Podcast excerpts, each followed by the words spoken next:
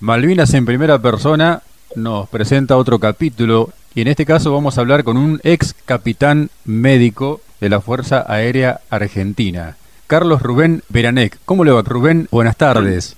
Muy buenas tardes, Fernando. Encantado de hablar un rato con todos ustedes para contribuir en la causa de la malvinización, que es la obligación que tenemos todos los veteranos los veteranos y los comunicadores, como es el caso nuestro, tarea que hemos abordado ya hace bastante tiempo y afortunadamente en estos tiempos con la posibilidad más clara y concreta de encontrarnos con partícipes de la historia como el caso suyo.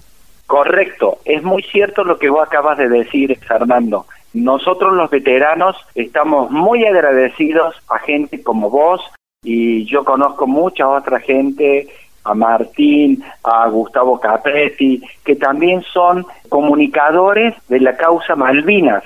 Y realmente ellos son los que nos convocan a nosotros, que somos los verdaderos partícipes y los que tenemos la verdad de esta historia. Vos sabés que yo siempre comento un dicho que tuvo un querido veterano de guerra que dijo lo siguiente, los veteranos de guerra somos como un desierto, un grupo inmenso de granitos de arena y que la gente no se va o no se está dando cuenta que ese desierto día a día se está achicando cada vez más. Así es. La gente nos tiene que aprovechar a nosotros porque nosotros somos los que vamos a contar la verdad, la verdad de toda esta historia y que no tenemos ningún objetivo ni deportivo ni político. Nuestro único objetivo es nuestra bandera celeste y blanca.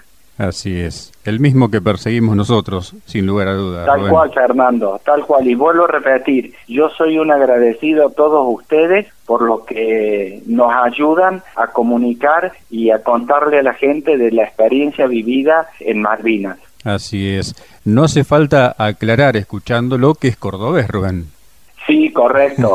sí, cordobés hincha de talleres. Ah, muy bien. ¿De Fernando, voy a hacer una aclaración. Sí. Yo ingresé en la Fuerza Aérea Argentina en el año 1980 y en el año 1986 me retiré con el grado de capitán. Bien. Eso, porque viste, hay mucha gente que dice, sí, él es capitán. Eh, sí, yo me retiré con el grado de capitán. Correcto. ¿Eh? ¿De qué parte de Córdoba, Rubén?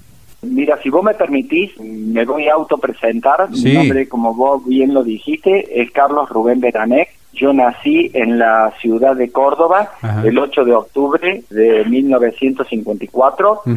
Toda mi niñez fue en Córdoba. Estudié en un colegio jesuita, el primario, el secundario, en un colegio que se llamaba Instituto Sagrada Familia. En el año 70 ingresé a la Facultad de Medicina de la Universidad Nacional de Córdoba y en el año 79, el 25 de septiembre, me recibí de médico cirujano. Muy bien. Una especialidad muy particular, por cierto, de la medicina, ¿no? Ocurre, Fernando, que el título de médico cirujano no es el título correcto, porque nosotros nos recibimos y ninguno sabe de cirugía. Es decir, el título correcto sería médico o médico clínico o médico generalista, como vos quieras llamarlo, pero médico cirujano ya tendrías que hacer una especialización, rendir la especialización para ser médico cirujano, ¿no? Bien. Como médico pediatra, como médico oftalmólogo, ginecólogo, etcétera, etcétera, etcétera. Sí. ¿Cómo viene esa denominación entonces de cirujano? ¿Hay una especialización después? Exacto, después una vez que uno se recibe, hace sus prácticas, cada uno tiene su inclinación hacia una parte determinada de la medicina, está el que hace medicina general, está el que hace cirugía y está aquel que hace la especialidad o no. Bien, ¿y en qué año decide buscar su camino en la Fuerza Aérea en este caso? Bien, te cuento. En el año 79 yo me recibí, yo ya estaba trabajando desde que estaba en cuarto año de la facultad, concurría al Policlínico Ferroviario, al servicio de guardia de los días jueves, al consultorio externo de clínica médica y al piso de la internación de clínica médica del Policlínico Ferroviario y del Hospital Córdoba. Bien. En el año 80 decidí rendir para ingresar como médico de la Fuerza Aérea Argentina. Bien. Entonces me presenté en el Hospital de la Fuerza Aérea Argentina en el barrio de Pompeya. Ahí tuvimos un examen médico que tuve la suerte de aprobarlo. Posteriormente tuvimos una entrevista personal, un examen psiquiátrico y al final nos dieron los resultados. En ese momento no recuerdo bien, Fernando, qué cantidad de personas habíamos rendido como médicos. Sí. Ingresamos solamente 15 y yo tuve la suerte de ingresar a la Fuerza Aérea Argentina en el año 1980. En el año 80 me avisaron que había aprobado el examen clínico, había aprobado la entrevista personal, el examen psiquiátrico y me convocaron a una parte que se llama cursos especiales, Ajá. que está al frente de la Escuela de Aviación Militar. Bien. Entonces es un sector el cual está destinado donde hacen el adiestramiento militar a todos los profesionales que ingresan a la Fuerza Aérea Argentina, Bien. ya sean contadores, odontólogos, bioquímicos, médicos, meteorólogos, ingenieros, es decir, en ese grupo estábamos todos los que ingresamos en el año 80 a la Fuerza Aérea Argentina. Correcto. Es un curso que duró tres meses, que no solamente estaba la instrucción militar, sino que había una serie de materias que servían para la cultura general y que realmente fue muy bueno. Finalizado el curso, te dan el grado de primer teniente en comisión, primer teniente en comisión.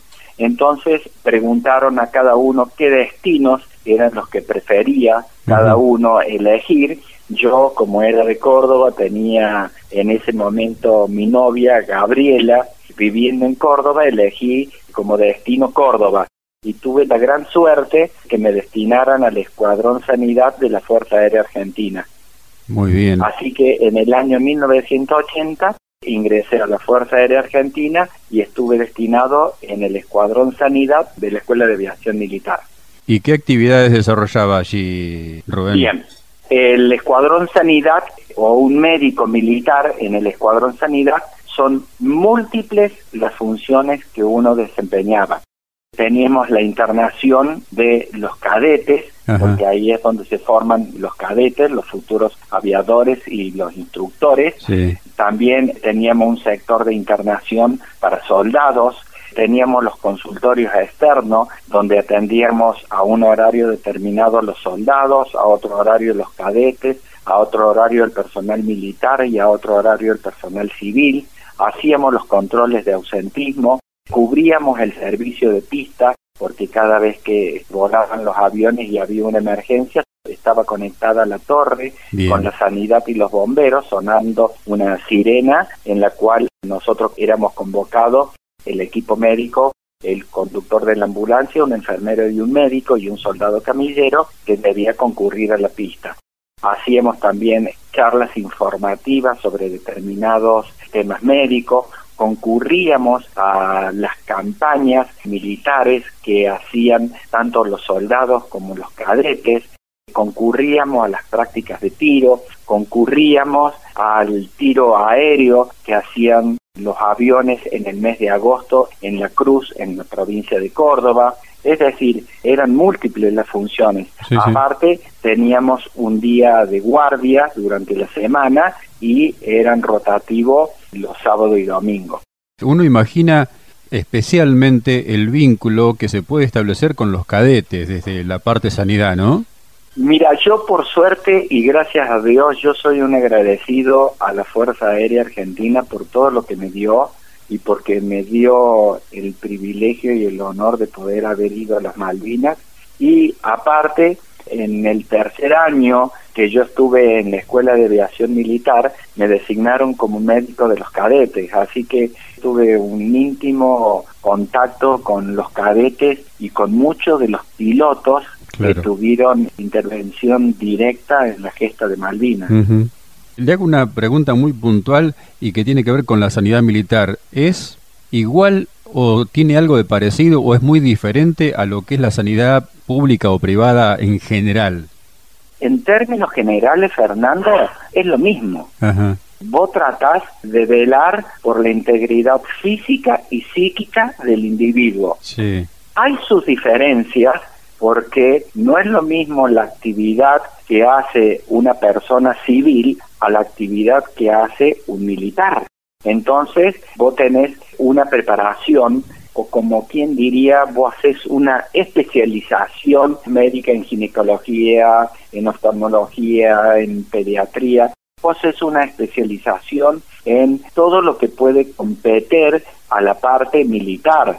Haces cursos de medicina aeronáutico espacial, haces cursos de plan de evacuación en masa, que realmente eso a mí personalmente me sirvió de mucho en Malvinas. Claro.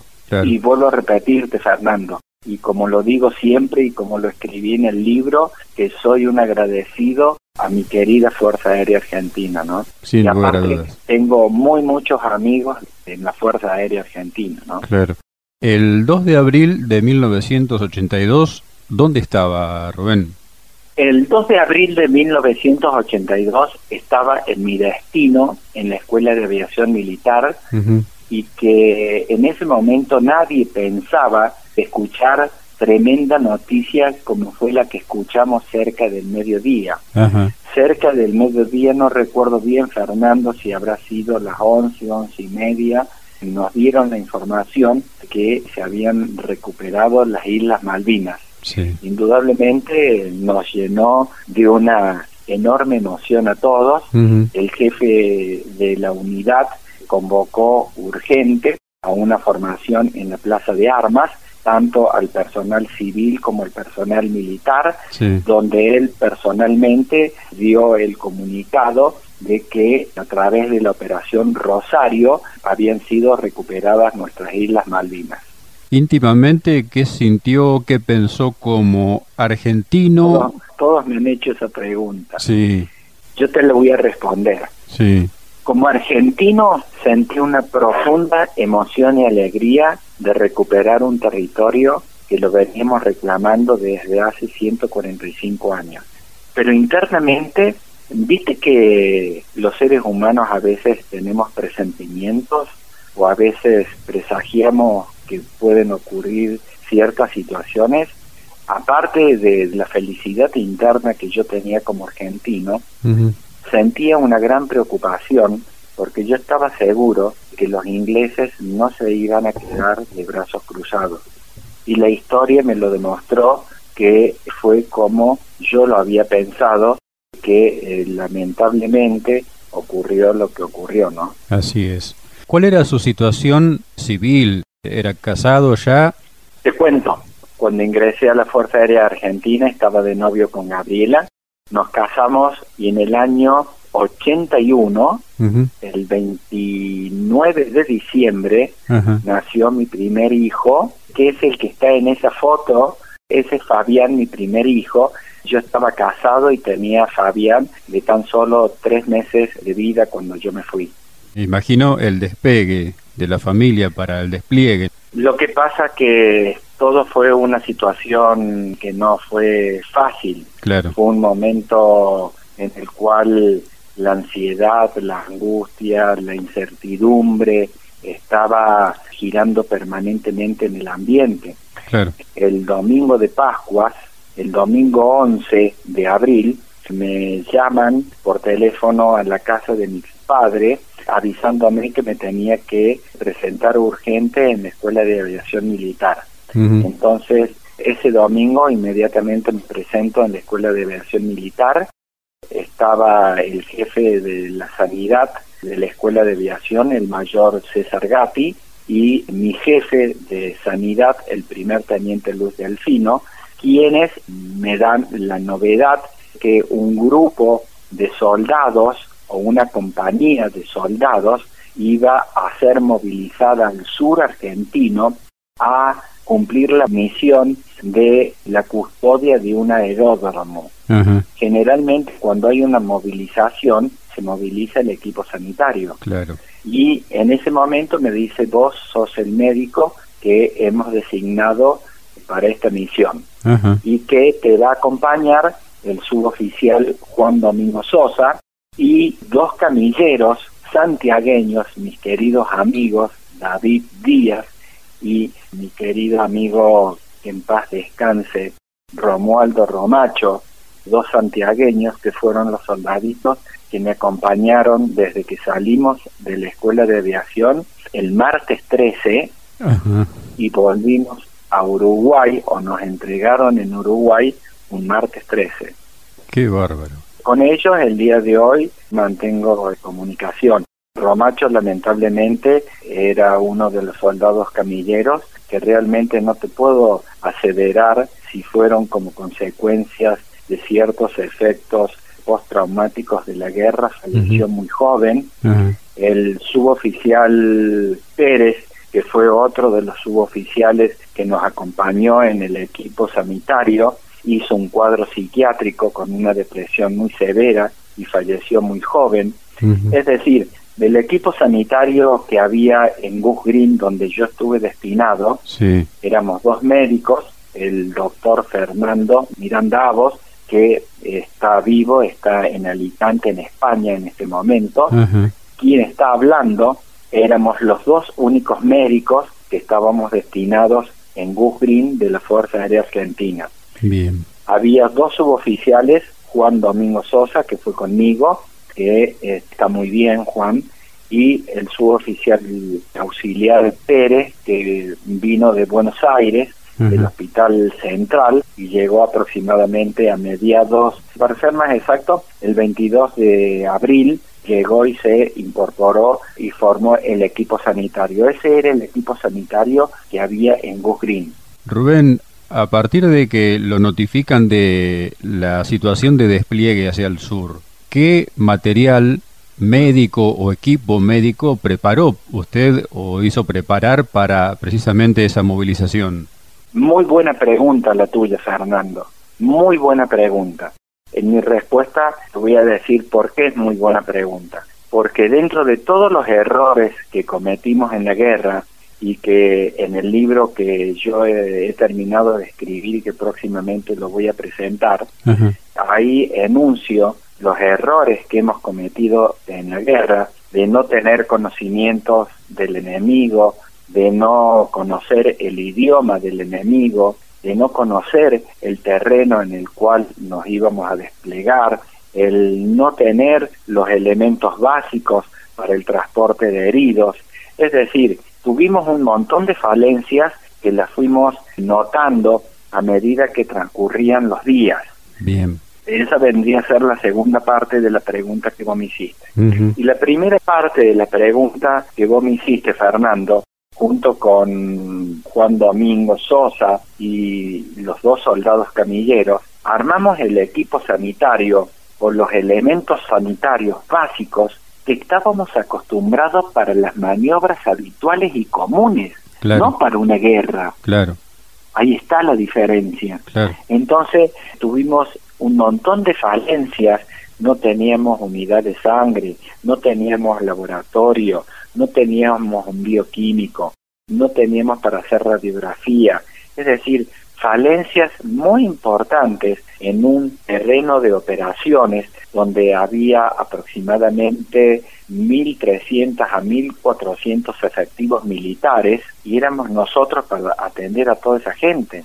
Y no solamente eso, sino que el campo en el cual se había desplegado todos los militares era un campo muy amplio, muy grande, en el cual vos no tenías acceso a determinados lugares, había campos en los cuales estaban minados y vos no podías pasar, es decir, había una serie de contratiempos y de medidas que nosotros no la habíamos tenido previstas y que las fuimos apreciando a medida que iba transcurriendo el tiempo. Claro.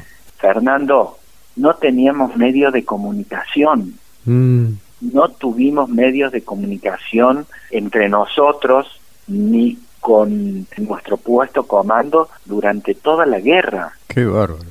Tuvimos un Land Rover que lo utilizamos como ambulancia a partir del primero de mayo, cuando tuvimos nuestro primer ataque aéreo. Claro. Si no, todas las visitas o cada vez que solicitaban un médico, ya sea a las 7 de la mañana, a las 11 de la mañana, a las 3 de la tarde, a las 2 de la mañana, vos tenías que ir personalmente al puesto comando, el puesto comando te daba las órdenes de dónde vos tenías que ir y tenías que ir caminando hasta ese sector. Qué bárbaro. Por eso en una de las fotos que yo te envié también, Fernando, que no es una foto precisamente de Gus Green, en donde se transportan los heridos entre otros compañeros que lo levantan en brazo como pueden. Bueno, así teníamos que nosotros transportar a nuestros heridos, mm. porque no teníamos los elementos necesarios para poder transportar a nuestros heridos, ni tampoco llegar a los lugares donde estaban nuestros heridos. Esa es otra de las diferencias que hay de la medicina privada pública a la medicina militar. Yo a muchos colegas les he de decir, ustedes no se imaginan ni saben lo desesperante, lo angustioso que es estar en un campo de batalla mm. con un ser humano eviscerado o que está con una amputación, una semi-amputación de un miembro y estás vos solito y no tenés nada. Eso realmente Fernando te queda grabado para toda la vida. Ni hablar. no te lo olvidas nunca más. Ni hablar. Por eso yo siempre digo, Diosito, yo he sido un privilegiado en la vida mm. por haberme dado la posibilidad de haber ido a defender esa parte de la tierra en lo que yo pude hacer como médico y no solamente que pude aprender muchas cosas desde el punto de vista médico, mm. sino que también aprendes y valoras muchas cosas del ser humano. Claro. La guerra, Fernando, te muestra toda la miseria, te muestra todo lo malo que tiene un ser humano desde el punto de vista del poder económico, del poder político, del poder bélico, esa ambición desesperada y desmedida, pero a su vez también te muestra las grandes virtudes que yo he visto.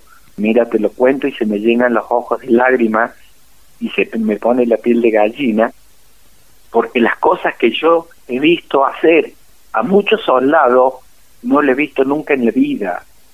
Cómo no tenían miedo de ofrender su vida por ayudar a un semejante que estaba en una situación crítica o en una situación difícil o que estaba herido o que estaba gimiendo de dolor o que estaba pidiendo auxilio. Esas son las grandes virtudes que tenemos los seres humanos y que las tenemos escondidas y que no las explotamos. Y eso te lo muestra la guerra. Seguro.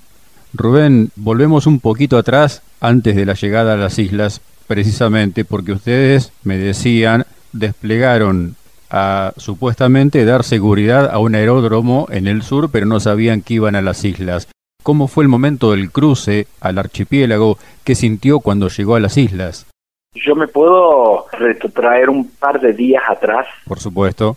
Resulta ser que ese día domingo nosotros acomodamos todo el equipo sanitario que teníamos previsto y a las 5 de la tarde nos autorizaron regresar a nuestros domicilios. Imagínate cuando yo llegué a mi casa ese domingo de Pascua, mm. las preguntas me llovían por todos lados, qué pasó, qué no va a pasar, qué va a hacer, qué no va a hacer, y yo trataba de evadir, eludir y tratar de dar paz y tranquilidad a todo esto. El día lunes nos presentamos a nuestro destino de la Escuela de Aviación Militar, terminamos de acopiar todos los elementos que nosotros considerábamos o creíamos que eran los necesarios para el despliegue que íbamos a tener y los llevamos a la terminal de carga donde se iban acopiando todos los elementos que el martes 13 teóricamente íbamos a despegar. Ese día lunes la compañía de soldados que fue destinada al sur fue a hacer su primer práctica de tiro. Tiraron dos tiros cada uno de los soldados y así fueron a la guerra. Volvimos a las 5 de la tarde, nos autorizaron nuevamente volver a nuestros hogares y bueno, para mí fue un momento muy difícil porque yo sabía que el otro día me iba a ir, pero por dentro sabía que yo iba a regresar y que iba a volver a ver a mi familia. Mm. Así que fue una noche interminable, no me podía dormir pensando muchas cosas, buenas y malas, hasta que llegó la hora que me tuve que despedir de Gabriela, me tuve que despedir de mi hijito Fabián. Llegué a la escuela de aviación, se ordenó inmediatamente la formación de todo el personal que tenía que desplegar. En un sector determinado formamos todo el personal de la escuela de aviación y se asociaron o se agruparon, mejor dicho, algunos oficiales pertenecientes a la escuela de suboficiales al grupo este a desplegar. Bien. De ahí el jefe de la base nos arengó con sus palabras y nos despidió. Subimos a unos colectivos, fuimos al aeropuerto Córdoba y en horas del mediodía llegaron unos aviones Boeing de la Fuerza Aérea Argentina que nos transportaron hasta Comodoro Rivadavia. Eso fue el martes 13. Llegamos a Comodoro Rivadavia en horas de la noche, un viento, una lluvia, un movimiento de personal realmente como uno nunca pensó ver. Nos destinaron un hangar donde ahí dormimos en el piso hasta el día 14 en horas muy tempranas, aproximadamente cuatro y media, cinco de la mañana. Subimos a un C-130, un Hércules, Sí. que fue el que nos llevó a las Islas Malvinas. Cuando nos enteramos nosotros que íbamos a ir a las Islas Malvinas, nos enteramos cuando estábamos en la escuela de aviación y estábamos a punto de salir, entonces ahí supimos que íbamos a las Islas Malvinas. Algo que cuentan todos los veteranos, cuando llegamos a Malvinas, a Puerto Argentino y aterrizó el avión, ver nuestra celeste y blanca flamear en ese cielo celeste es algo que realmente si te pone la piel de gallina, se te hace un nudo en la garganta y es una experiencia que solamente la contamos y la sentimos los que hemos estado ahí en ese momento.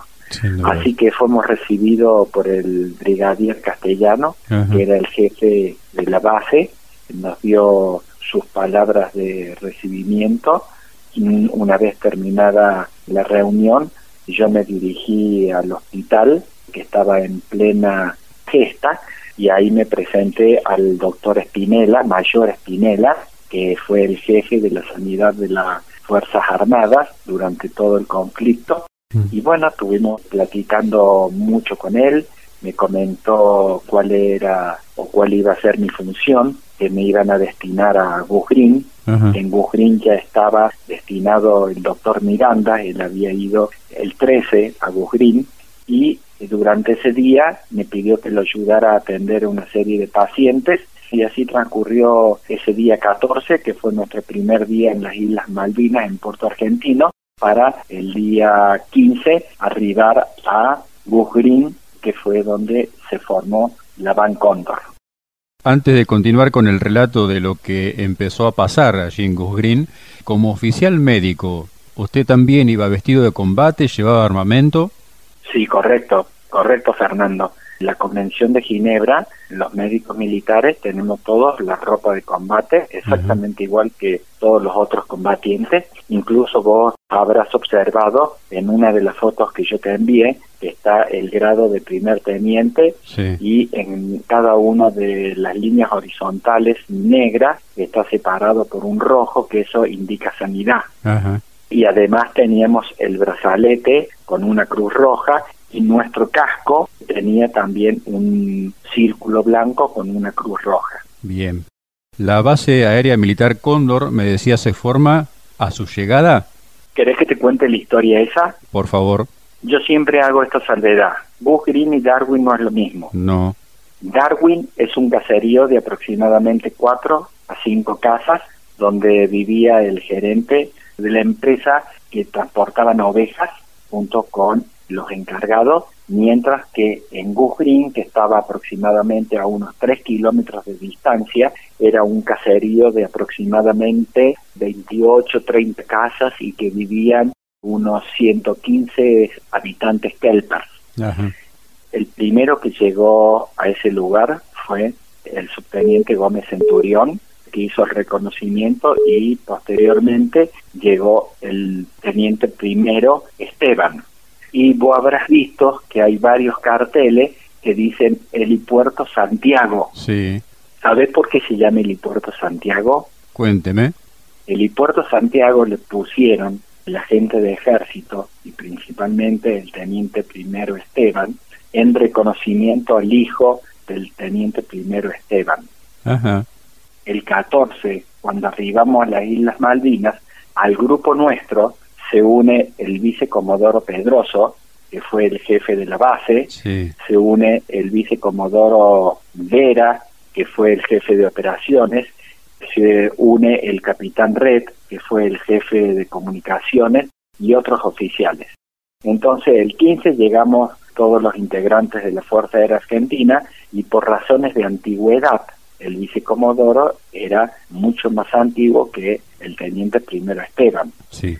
Entonces el vicecomodoro decidió ponerle Van Cóndor. Bien. A partir del 15 de abril se empezó a llamar Van Cóndor y ahí todos los días, en horas muy temprano por la mañana, teníamos una formación donde cada uno daba sus novedades, sus necesidades y lo más lindo de todo esto, Fernando, izábamos nuestra bandera cantando Capela Aurora, que me hacía recordar lo que hacía en el primario, Claro. porque en el primario cuando iba a primer, segundo, tercer grado, izábamos la bandera argentina cantando Aurora, ¿no?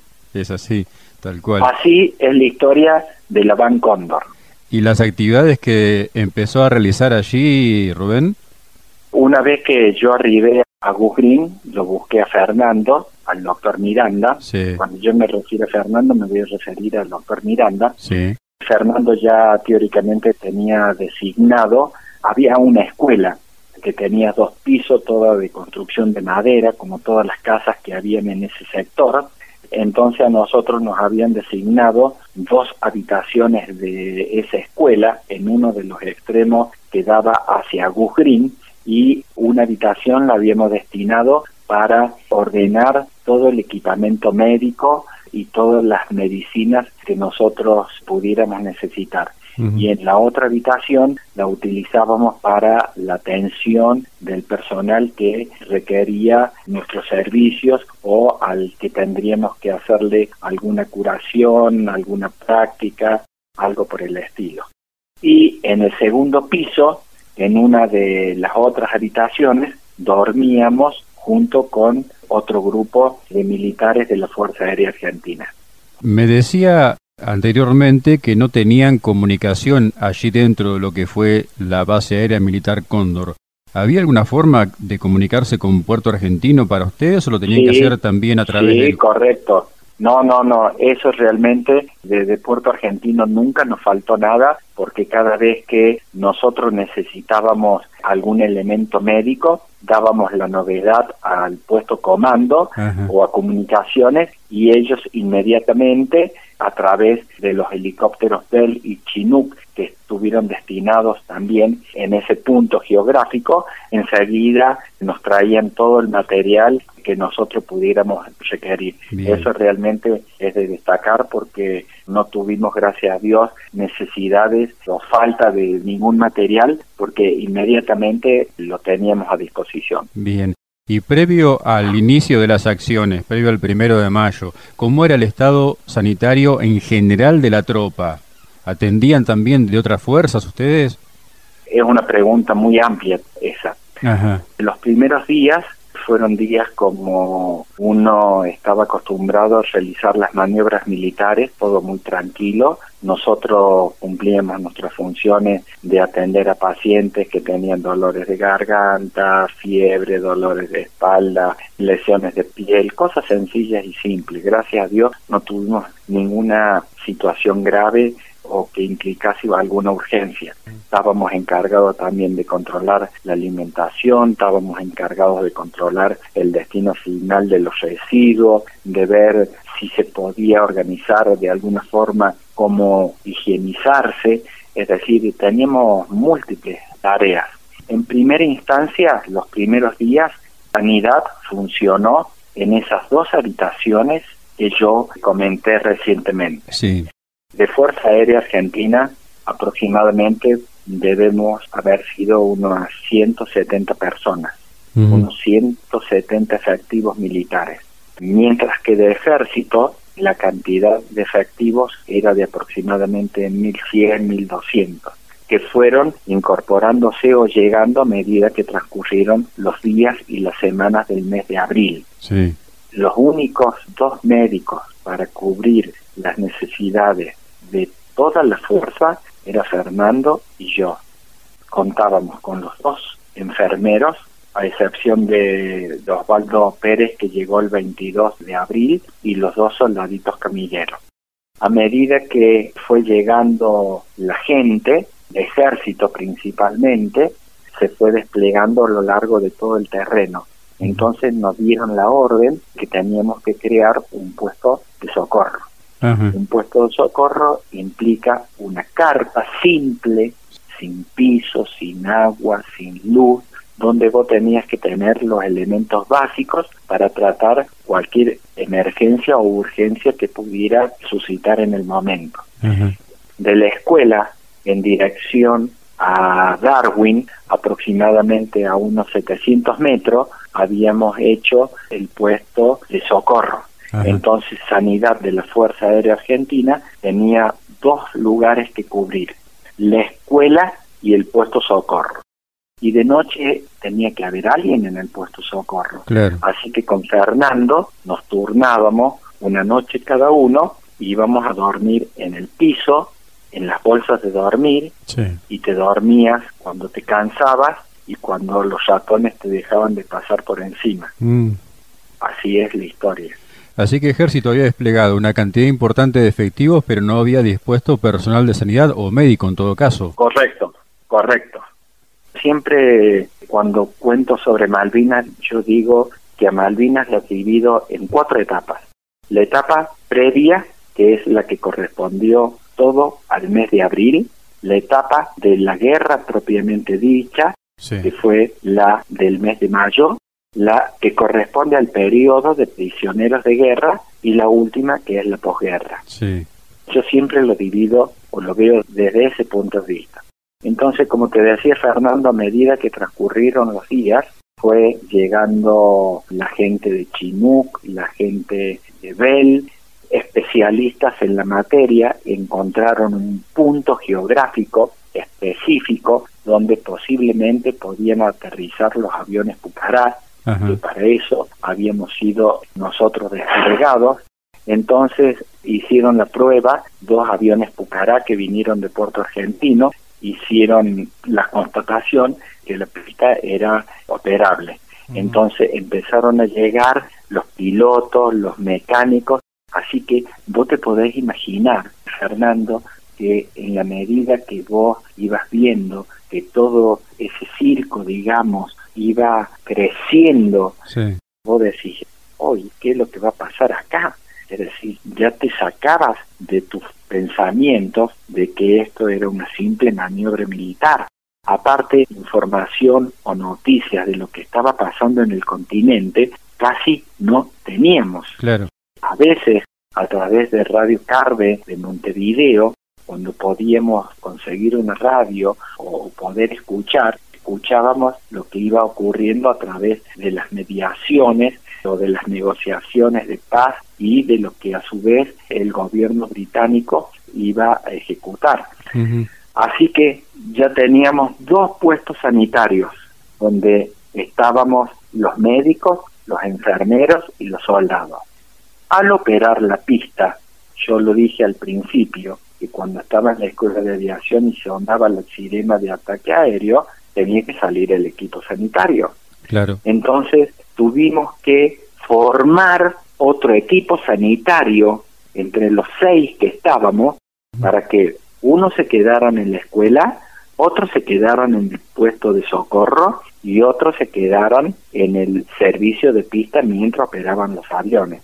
Realmente eso fue otro de nuestros errores, fue muy problemático porque no teníamos comunicaciones entre nosotros, no teníamos medios de movilidad, pero bueno, gracias a Dios pudimos cumplir nuestro rol, nuestras funciones y más o menos así fue como se manejó todo esto hasta la última semana que los soldados hicieron el juramento y vino un padre que nos dio una misa, nos dio un escapulario de la Virgencita del Rosario y nos dio un rosario, que todo eso, si vos pensabas un poquito, estaba presagiando algo, que estaban preparando para algo que evidentemente iba a ocurrir. Y así transcurrió la última semana del mes de abril. ¿Y el primero de mayo cómo lo vivió? El primero de mayo, Fernando querido, vos viste que los seres humanos siempre en la vida nos pasan cosas que vos nunca te lo olvidás. Sí. Yo el día de hoy, ya próximo a los 40 años, cierro los ojos y me recuerdo casi todo lo que yo viví ese momento. Mm.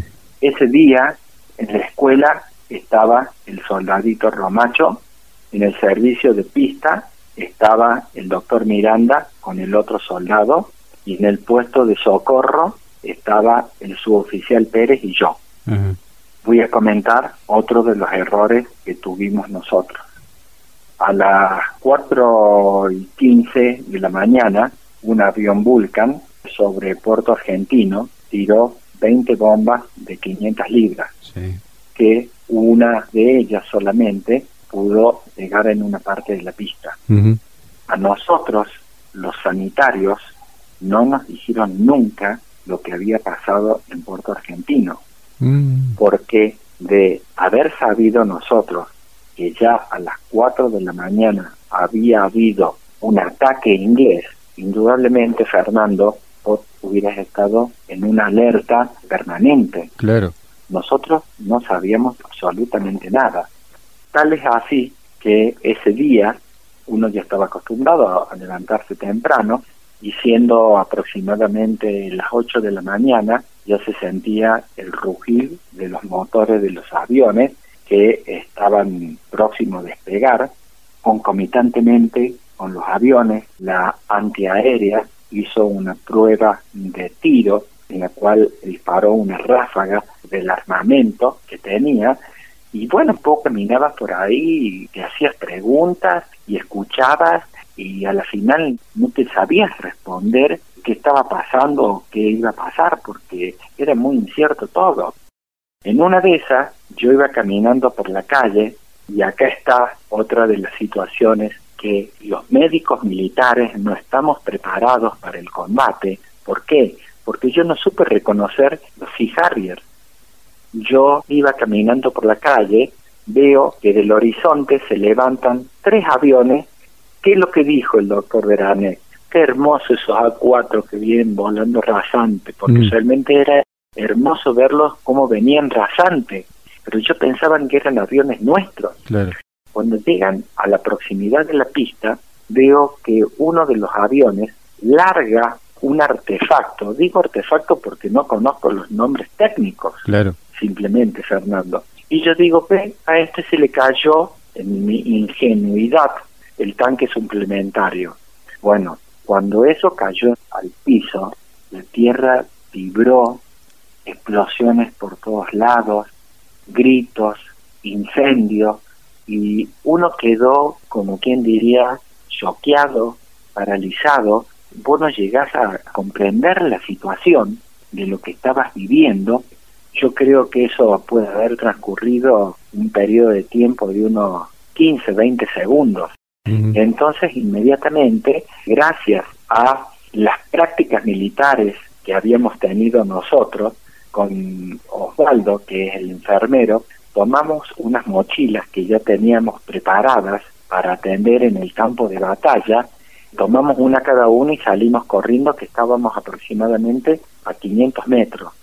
Ocurre que en ese momento todo el mundo gritaba un médico, un médico, de auxilio, socorro, que vos no sabías a quién atender primero. Claro. Era un desorden total hasta que llegamos a la zona de la pista, que ahí estaba donde se había centralizado el ataque de los aviones, porque justo el Pucará del capitán Brunet hizo despegar, se le rompió el amortiguador del tren de nariz y quedó clavado. Entonces, en la parte de donde tenía que despegar estaba el teniente Jukik esperando que sacaran ese avión para poder despegar él. Y alrededor de él estaban lamentablemente todos sus mecánicos y estaban todos sus armeros y la bomba cayó en medio de todos ellos. Y ahí es donde se produjo la baja de todo el personal de la Fuerza Aérea Argentina. Ese fue un momento, Fernando, donde realmente las cosas que vos ves son cosas de película. El grito, el sufrimiento, personas ensangrentadas. Tuvimos la colaboración inmediata de toda la gente, porque vos lo repetís, nosotros no dábamos abasto esa foto que yo te envié te sirve a título comparativo de cómo se transportaban los heridos. Así es como soldados, suboficiales, oficiales traían los heridos hasta que en una parte donde estaba el búnker de la pista pudimos empezar a acomodar a nuestros heridos. Los muertos los pusimos en un lugar determinado, en otro lugar fuimos haciendo la clasificación de los más graves, de los más leves, hasta que medianamente se calmó un poco la situación, nos pudimos organizar los dos médicos y el enfermero, porque justo Sosa, si vos te habrás dado cuenta, no lo nombré, porque Sosa, que era el otro enfermero, el día anterior tuvo que evacuar a cinco soldados con parotiritis a Puerto Argentino. En ese momento que estaban ocurriendo todas estas situaciones realmente tristes y lamentables, apareció por obra y gracias de Dios un chinú, en el cual venía el enfermero Sosa y ahí tuvimos la suerte de poder cargar en el Chinook a 12 de nuestros heridos que estaban más comprometidos en lo que respecta a la parte de su salud y fueron evacuados rápidamente a Puerto Argentino. La historia dice que llegando a una parte determinada, antes de Puerto Argentino, se muere el suboficial Carrizo.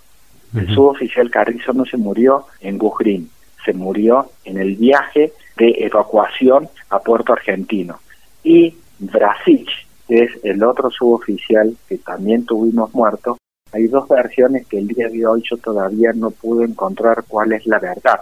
Según una versión, dicen que cuando aterriza el helicóptero, en los brazos de otro suboficial, cuando abren la compuerta, Brasil estaba muerto, había fallecido. Y la otra versión dice que a Brasil logran transportarlo hasta el hospital de Puerto Argentino y siendo aproximadamente las 2 de la tarde en la sala de cirugía fallece el suboficial Brasil. Ese fue nuestro primer día de guerra propiamente dicha. Quedaron aproximadamente unos 12 o 15 soldados heridos con esquirlas, con quemaduras, que los llevamos a nuestra sanidad. ¿Cómo se superó a nivel sanidad y a nivel anímico ese ataque del primero de mayo? Qué pregunta. Tú las tenés todas escritas las preguntas, Fernando. ¿eh? Esto es así, esto es así los argentinos somos muy ingenuos. ¿Por qué me decís esto? Yo te digo por qué. Una de esas tantas noches del mes de abril, estando sentado en uno de los escalones de la puerta de entrada al colegio, el cielo de las Islas Malvinas creo que es el cielo más hermoso que yo he visto en mi vida. Con la nitidez que se pueden llegar a ver todas las estrellas es algo espectacular, al margen de todo lo que te tenía que contar.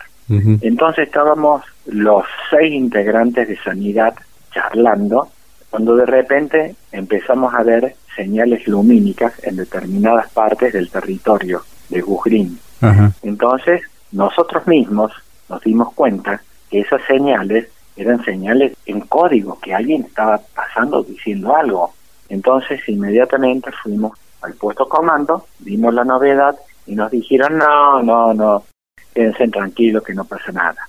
Mira lo que son las cosas, mira no, escucha lo que son las cosas, Fernando.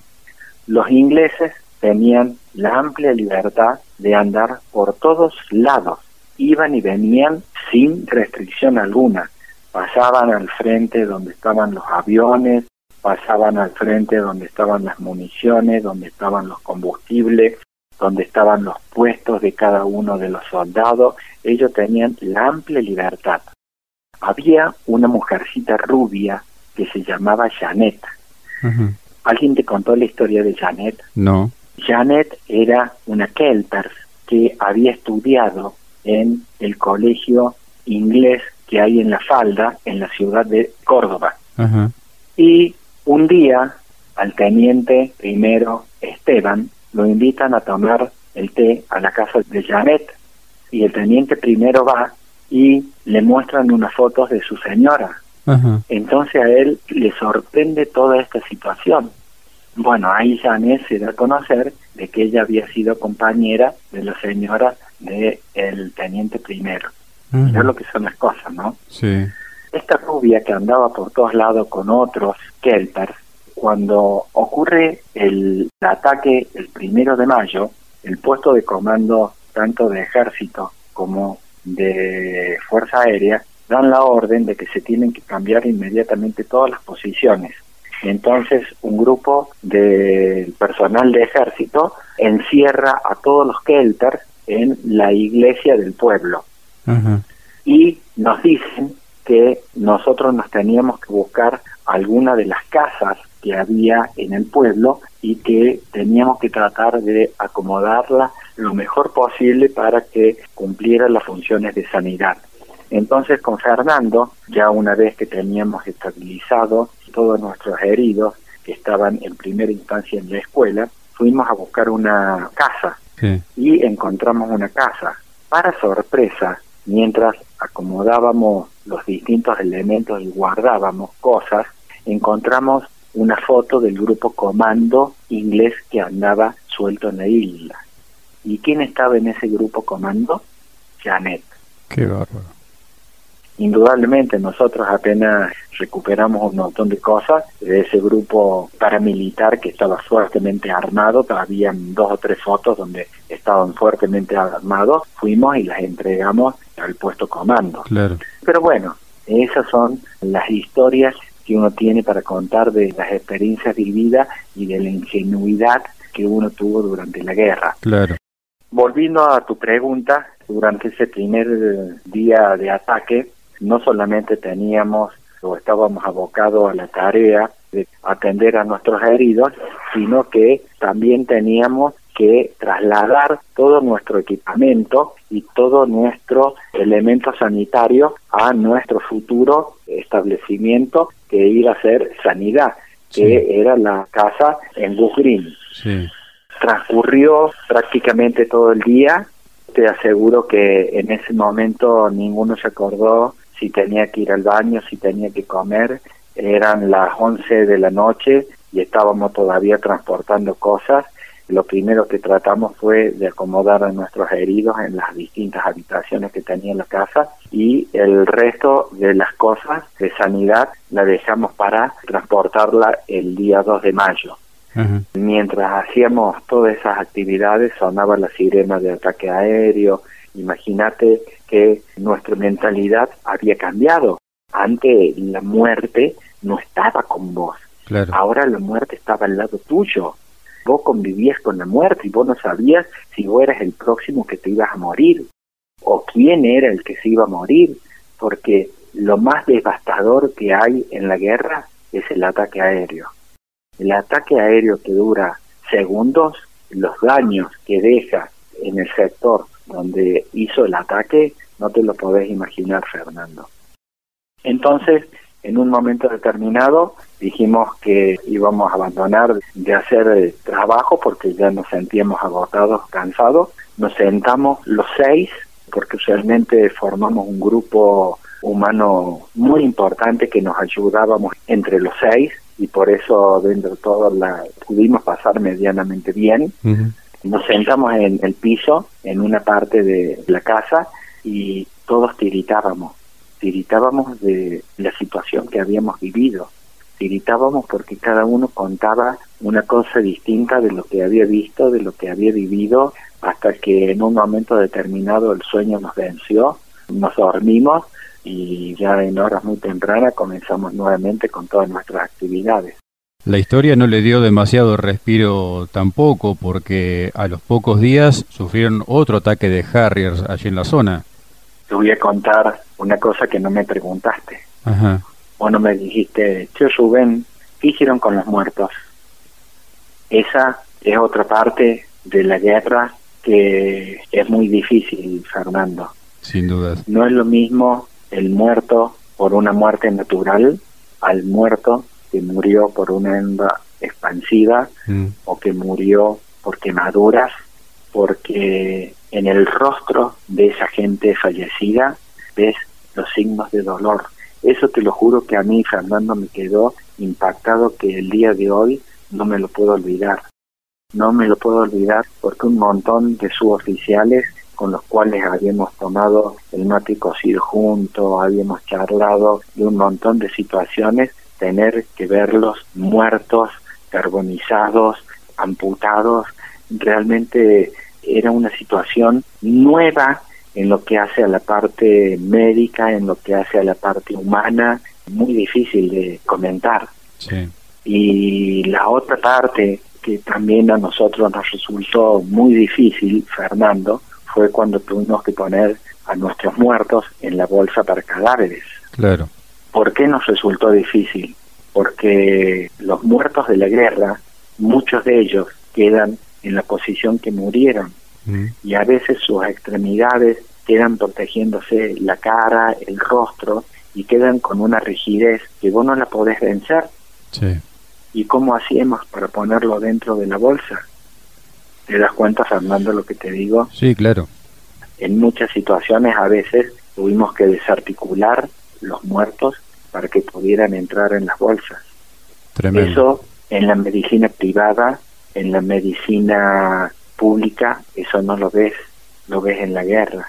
Y te puedo asegurar que es muy duro, es muy difícil y que te queda para toda tu vida. ¿Te puedo contar una experiencia? Sí, claro. Una vez en un pueblo acá próximo, que se llama Alejandro, hacían la vigilia por Malvinas y durante tres años seguidos me invitaron a hablar sobre Malvinas, que fueron los tres años que se hizo la vigilia. Y en una pregunté si podía contar esto. Me dijeron, sí, nosotros queremos que lo cuente porque es lo que ustedes hicieron y es lo que ustedes vivieron. Lo que pasa que de la guerra, de lo que hicieron los médicos, es muy poco lo que se sabe. Claro. Y muy pocos son los que preguntan. Entonces cuando terminé de contar, vino una señora, me abrazó y me dijo, mirándome a los ojos con sus ojos llenos de lágrimas, doctor, ¿usted eso le hizo a mi hijo? Mira Fernando. Mm. No sabía qué decirle a esa mujer. Claro simplemente le dije, mire mi amor, la guerra tiene muchas situaciones, muchos momentos en los cuales los seres humanos no estamos preparados y tenemos que hacer actos o acciones que nunca hubiéramos pensado. Pero su hijo fue una persona muy valiente y está en paz con todos sus compañeros. Y me abraza y se largó a llorar. Realmente un momento muy difícil, Fernando. Sin dudas. Por eso te quería contar esta parte de los muertos, porque realmente es algo que, queda impactado mm. para todos nosotros. Sin dudas. Fernandito querido, ¿te estoy aburriendo? No, para nada, al contrario, tratando de llevar la hilación del relato para poder tener el desarrollo de las acciones también, por eso le preguntábamos antes de este párrafo que nos acaba de contar por el segundo ataque de los Harrier que fue, creo, el 4 de mayo, allí en la zona de... Sí, señor, correcto. El día 4 de mayo, para sorpresa de todos nosotros, apareció el teniente primero Juan Carlos Adjigovich, médico de ejército. Ajá. Ahí tuvimos un integrante más en la sanidad y que nuestro querido colega llegó como Dios lo trajo al mundo lamentablemente sin ningún equipamiento médico, sin ningún elemento, nada. Mm. Indudablemente nosotros nos presentamos, le explicamos cómo era nuestro funcionamiento, le explicamos nuestro puesto socorro, le explicamos nuestra sanidad, le explicamos nuestro movimiento y él rápidamente se acopló a nosotros. Y ahí tengo otra historia para contar. En un momento dado, le digo, Juan Carlos, ven y te voy a llevar hasta el puesto socorro, porque en algún momento tal vez te van a pedir que vayas a ver, porque había mucho personal de ejército destinado en ese sector, entonces te pueden llamar para que vayas, entonces te voy a llevar, así te interiorizas de cómo es el puesto socorro. Bueno, dale, vamos. Así que subimos en el Land Rover que teníamos, un Land Rover gris, y que le habíamos puesto unas cruces rojas identificatorias como si fuese una ambulancia. Sí. Entonces iba manejando y cuando paso a la altura de la pista, le digo, Juan Carlos, cada vez que pasa por acá, te puedo asegurar que me da un miedo tan grande porque me da la sensación de que van a venir los aviones, van a atacar, porque el objetivo fundamental era inhabilitar la pista, volverla inoperante. No termino de decir eso, Fernando, suena la sirena de ataque aéreo. La sirena de ataque aéreo suena y vos tenías 22 segundos para esconderte. Si en 22 segundos no habías buscado algún reparo, que Dios te ayude. En una parte de un libro creo que escribió el teniente coronel Piaggi, Juan Carlos cuenta, sí iba con un médico que el médico agarró, abrió la puerta del jeep, se tiró y me dijo seguime. Entonces fue así realmente. Yo abrí la puerta del Land Rover y como yo andaba por todos lados y conocía el sector, sabía que ahí cerca había una canaleta donde nos podíamos parapetar. Así que le digo, Juan Carlos, seguime. Y él me siguió.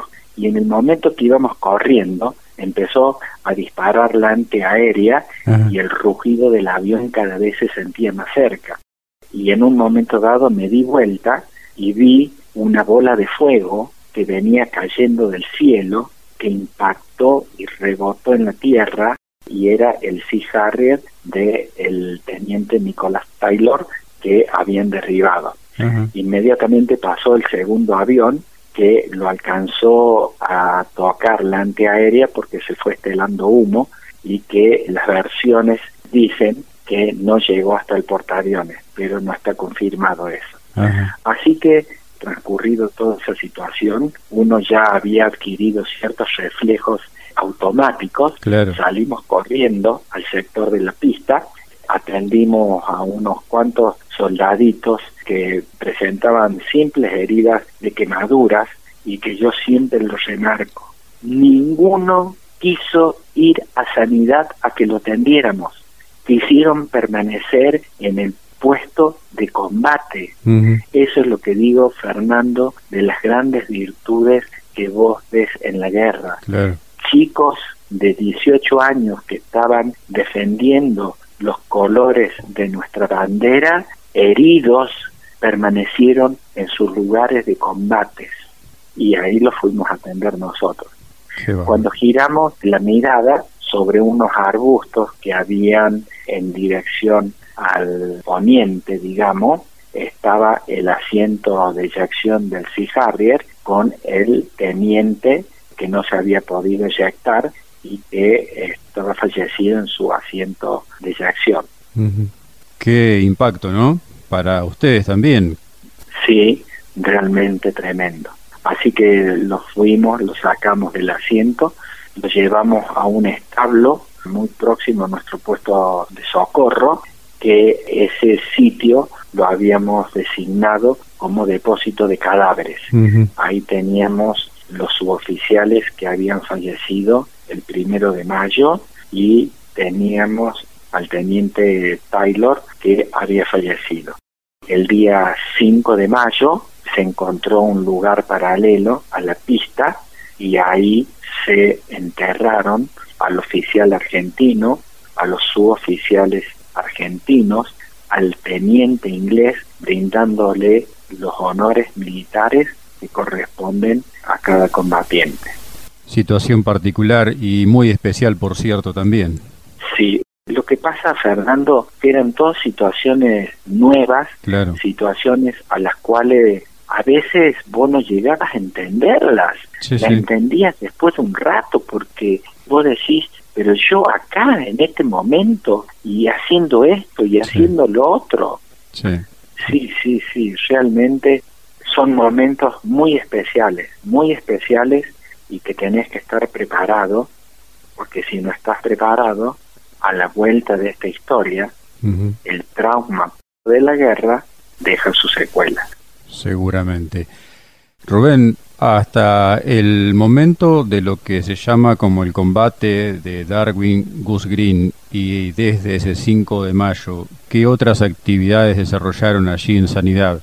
En Sanidad, a medida que comenzó la guerra, nuestra actividad aumentó en riesgo porque la gente de ejército se había desplazado en un terreno de operaciones muy amplia, entonces a veces tenías que ir largas distancias a campo travies a atenderlo porque ellos no podían llegar hasta sanidad, lamentablemente. Y había algunos a los cuales no los podías atender.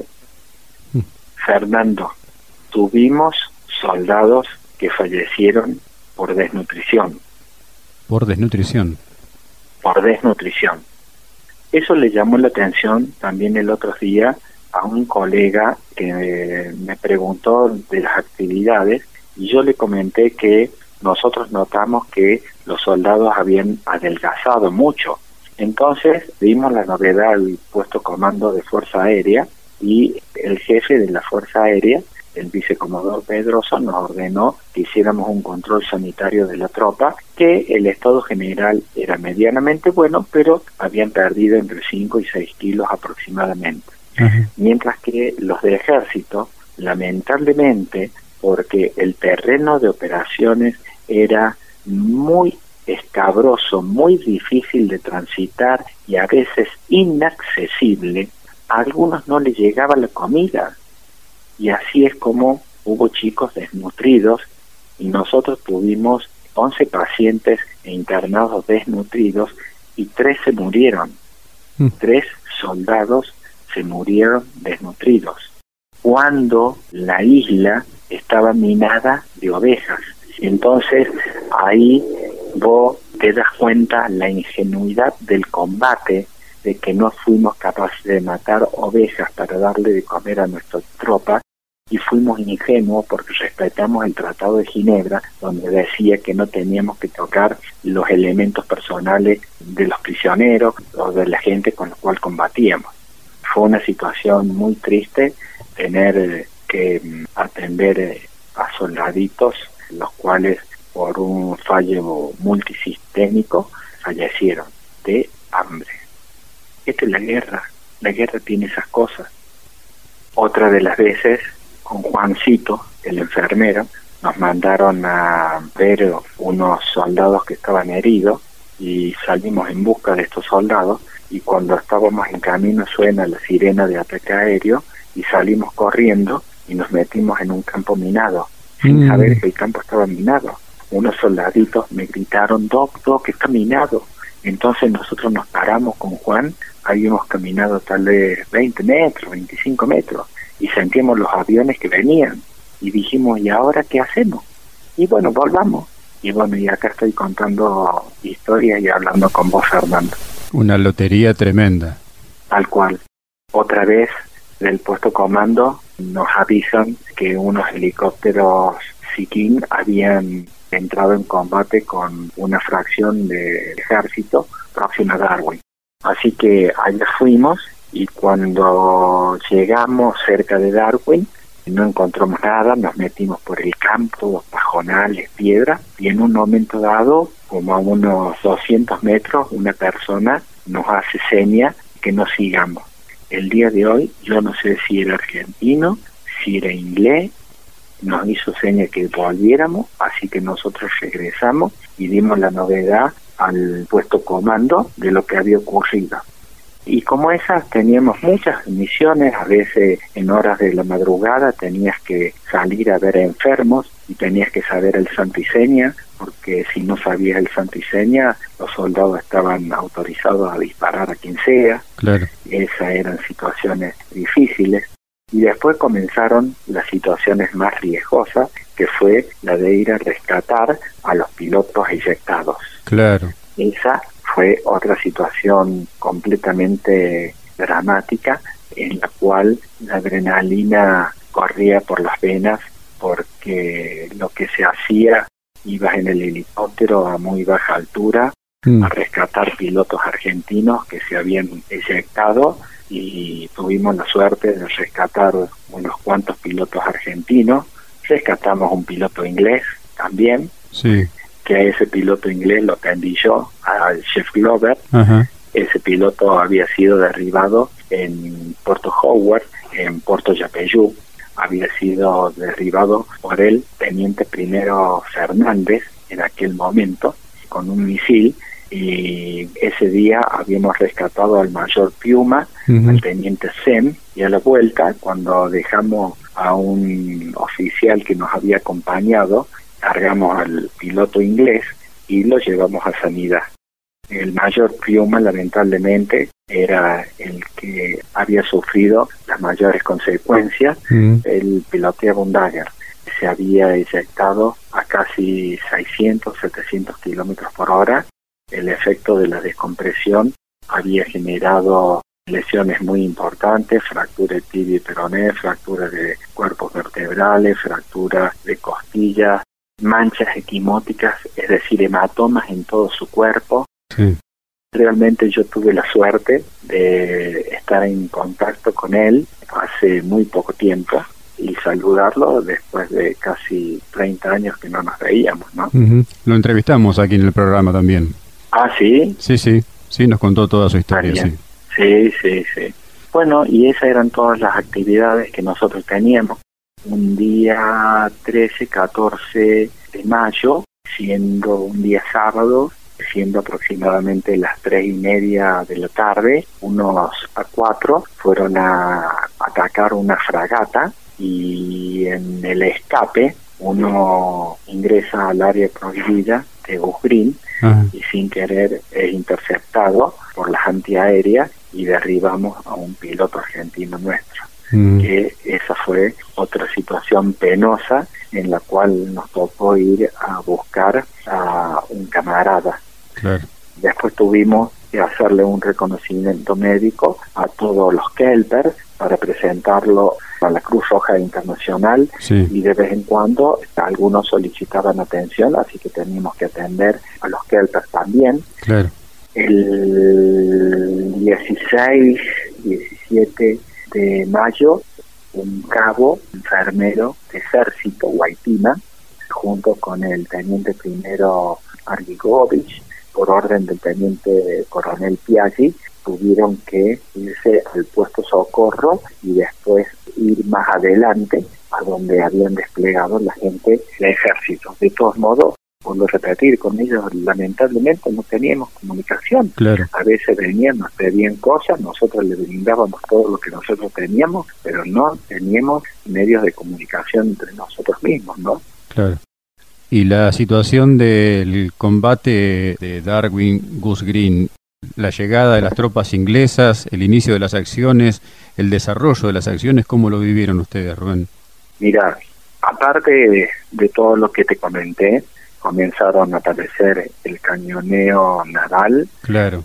El bombardeo de las fragatas es algo destructivo porque vos tenés que estar a veces en el pozo Zorro dos, tres horas y la gente no sabe que ese pozo Zorro a veces tenía 20 o 30 centímetros de profundidad de agua helada. Y ahí tenían los pies los soldados, los suboficiales, los oficiales, y por eso a muchos de ellos les tomó el pie de trinchera. No teníamos la posibilidad de higiene. Nosotros la ropa personal no la cambiamos nunca.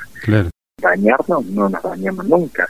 En los 70 días que estuvimos de guerra no nos bañamos nunca lamentablemente esa es otra falencia que es difícil de poder corregir, porque uno no tiene esa experiencia vivida de cómo poder subsanar o cómo poder evitar esas situaciones. Claro. Y bueno, y después vino ese momento tan especial que fue el día 22, fue el día que los ingleses hicieron la cabeza playa y a partir de ahí fueron combatidos o atacados por fracciones de tropas argentinas que fueron muy valientes en lo que hicieron y los ingleses comenzaron a hacer su operación de avance a Bujrín y así fue que el 27 comenzaron a aparecer las primeras escaramuzas para que el día 28 viniera el combate de Darwin, de Bujrín, que para muchos historiadores fue uno de los combates más sangrientos.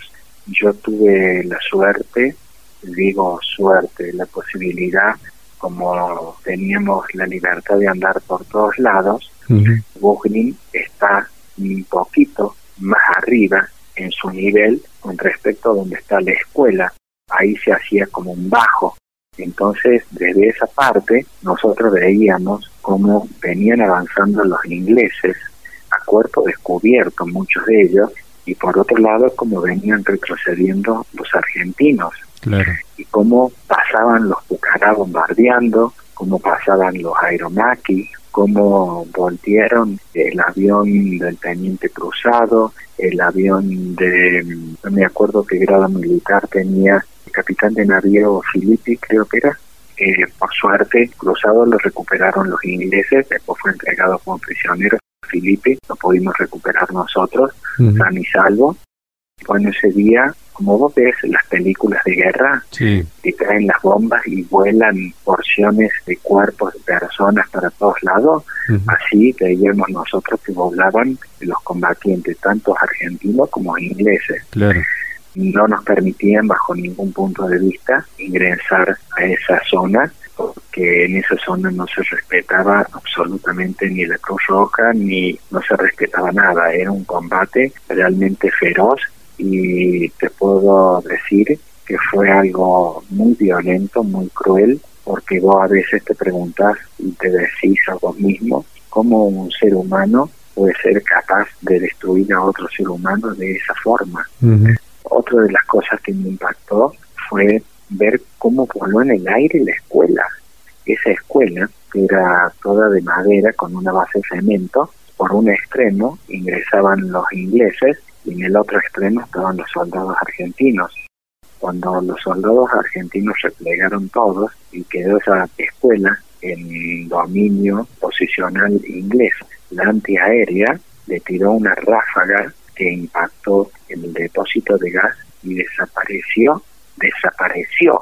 Creo que yo te envío una foto donde se la ve toda quemada y con un mareda, que es lo único que quedó de esa escuela. Y bueno, ya nosotros nos empezaron a llegar los primeros heridos, que los mismos soldados los iban trayendo, porque vuelvo a repetir, a nosotros no nos permitían ingresar a esa zona, ni podíamos ingresar, era imposible ingresar.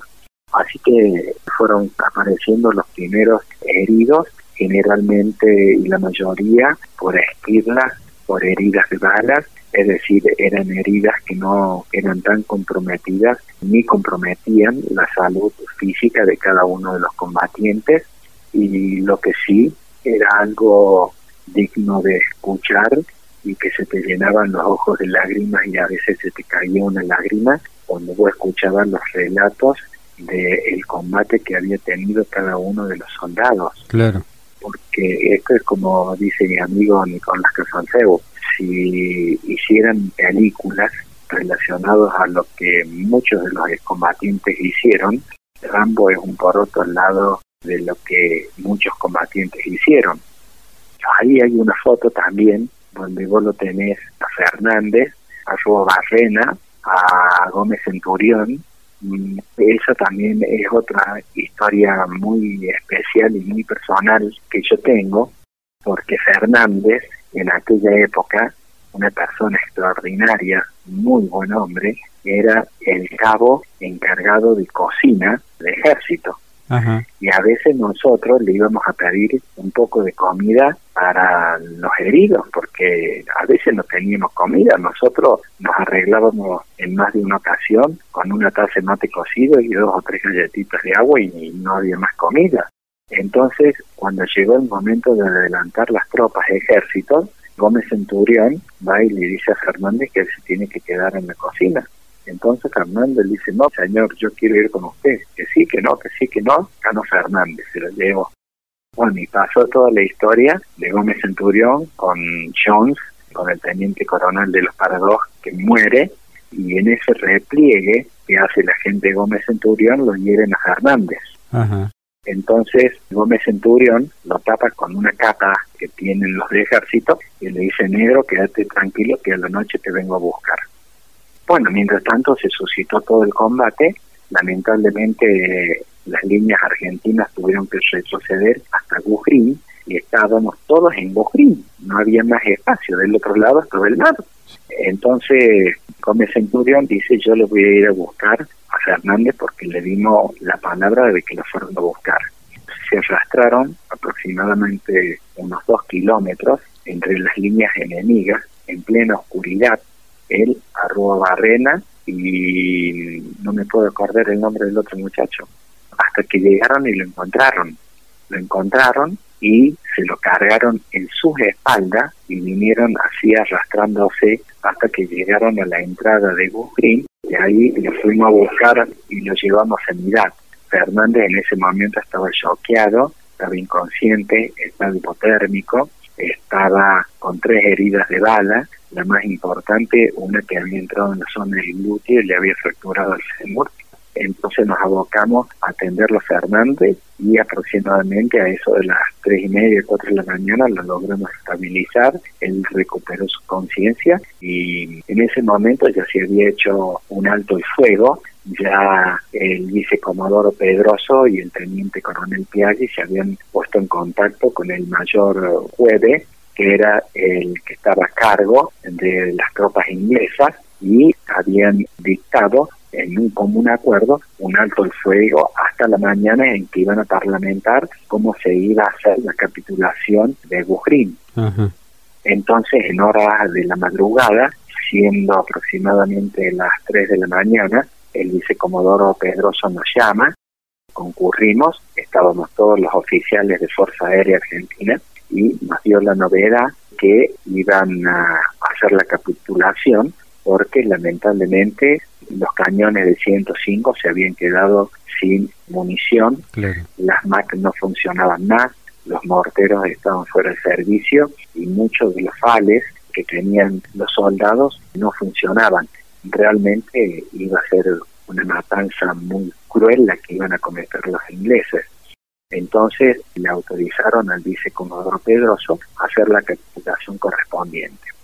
Él había hablado con el mayor Huede, que vuelvo a repetir era el que estaba a cargo, y entonces le dijo que le dijera a los médicos que se quedaran con sus heridos, que no fueran a la capitulación, que se quedaran con sus heridos con la única condición que no hubiera ningún armamento en sanidad.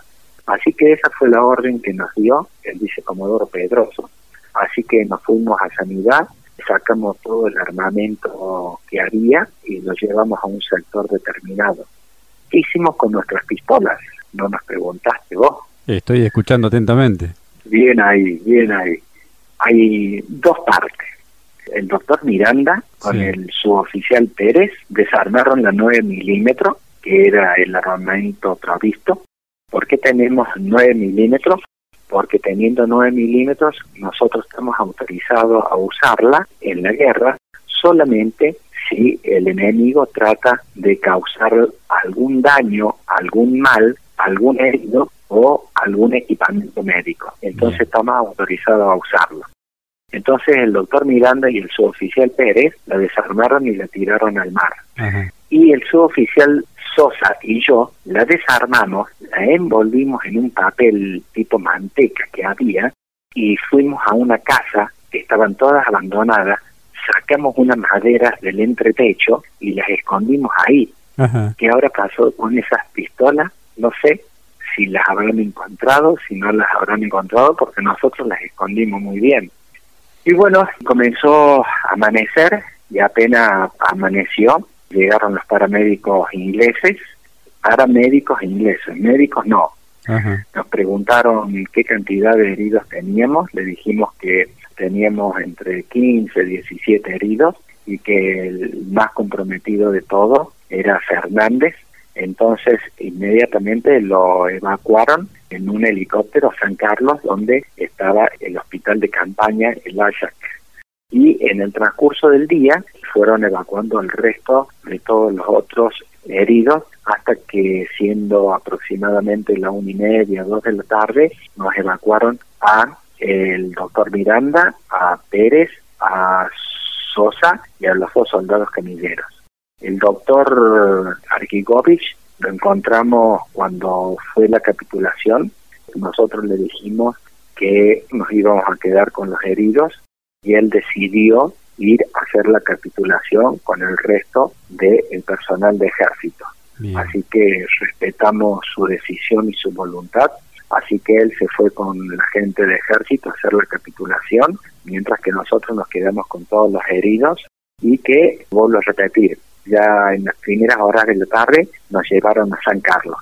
Prisioneros de guerra en San Carlos, ustedes también. Esa fue la otra historia de esta situación, sí. en la cual vos estás permanentemente con un desconocido que te está apuntando con un arma que está cargada y que te grita. Entonces esa es otra situación en la cual vos tenés que volver a replantearte y decir, bueno, tengo que volver a acomodar todo mi disco rígido porque esta es otra situación totalmente distinta. ¿No fueron convocados para brindar sanidad a ustedes? ¿Quedaron solamente como prisioneros? Cuando nosotros llegamos a San Carlos, a los soldados y suboficiales heridos que teníamos, los atendieron inmediatamente y ahí es donde yo lo veo por última vez a Fernández que lo subían al Canberra para transportarlo al continente. Y después, con el paso de los años, a través de Gómez Centurión y de otra gente, conseguí el teléfono y un 24 de diciembre de hace dos años atrás pude contactarme con Fernández y realmente hablamos y lloramos mucho los dos, que fue esas situaciones que tiene la posguerra, ¿viste? Sí. La posguerra tiene todos esos otros momentos cargados de otra emotividad. Así que bueno, nosotros llegamos a San Carlos en primera instancia nos hicieron transportar esos cuerpos que se ven en el video, que ellos nos dijeron que eran de soldados argentinos que durante la noche ellos habían recogido del campo de batalla. Así que nos los hicieron transportar y los llevamos a una fosa grande que había y que lo íbamos apilando. Ese trabajo nos hicieron hacer. Y en ese momento había un hombre de una contextura física alta, de anteojos, barbudo, con una cámara que filmaba y decía BBC de Londres. Y vos sabés, Fernando, que ese video yo sabía que en algún lugar tenía que estar y que lo tenía que encontrar. Y hace dos años estaba en el consultorio y me llega en un WhatsApp una foto y me dice, doctor, ¿este es usted? Mm y le digo, ¿quién sos vos? Y sí, el de la foto soy yo. Viste que estaba ahí en San Carlos como prisionero. Y me dice, yo soy Marcelo Martínez, un amante de la causa Malvinas, y tengo un video suyo. ¿Cómo, cómo, cómo le digo? Sí, tengo un video suyo. Si usted me lo permite, yo se lo voy a subir a su Facebook. Sí, te lo permito. Bueno, y ahí fue donde me encontré con ese video que te envía vos. Y bueno, de ahí nos hicimos muy amigos con Marcelo, que también es un amante de la causa Malvinas. Qué bárbaro.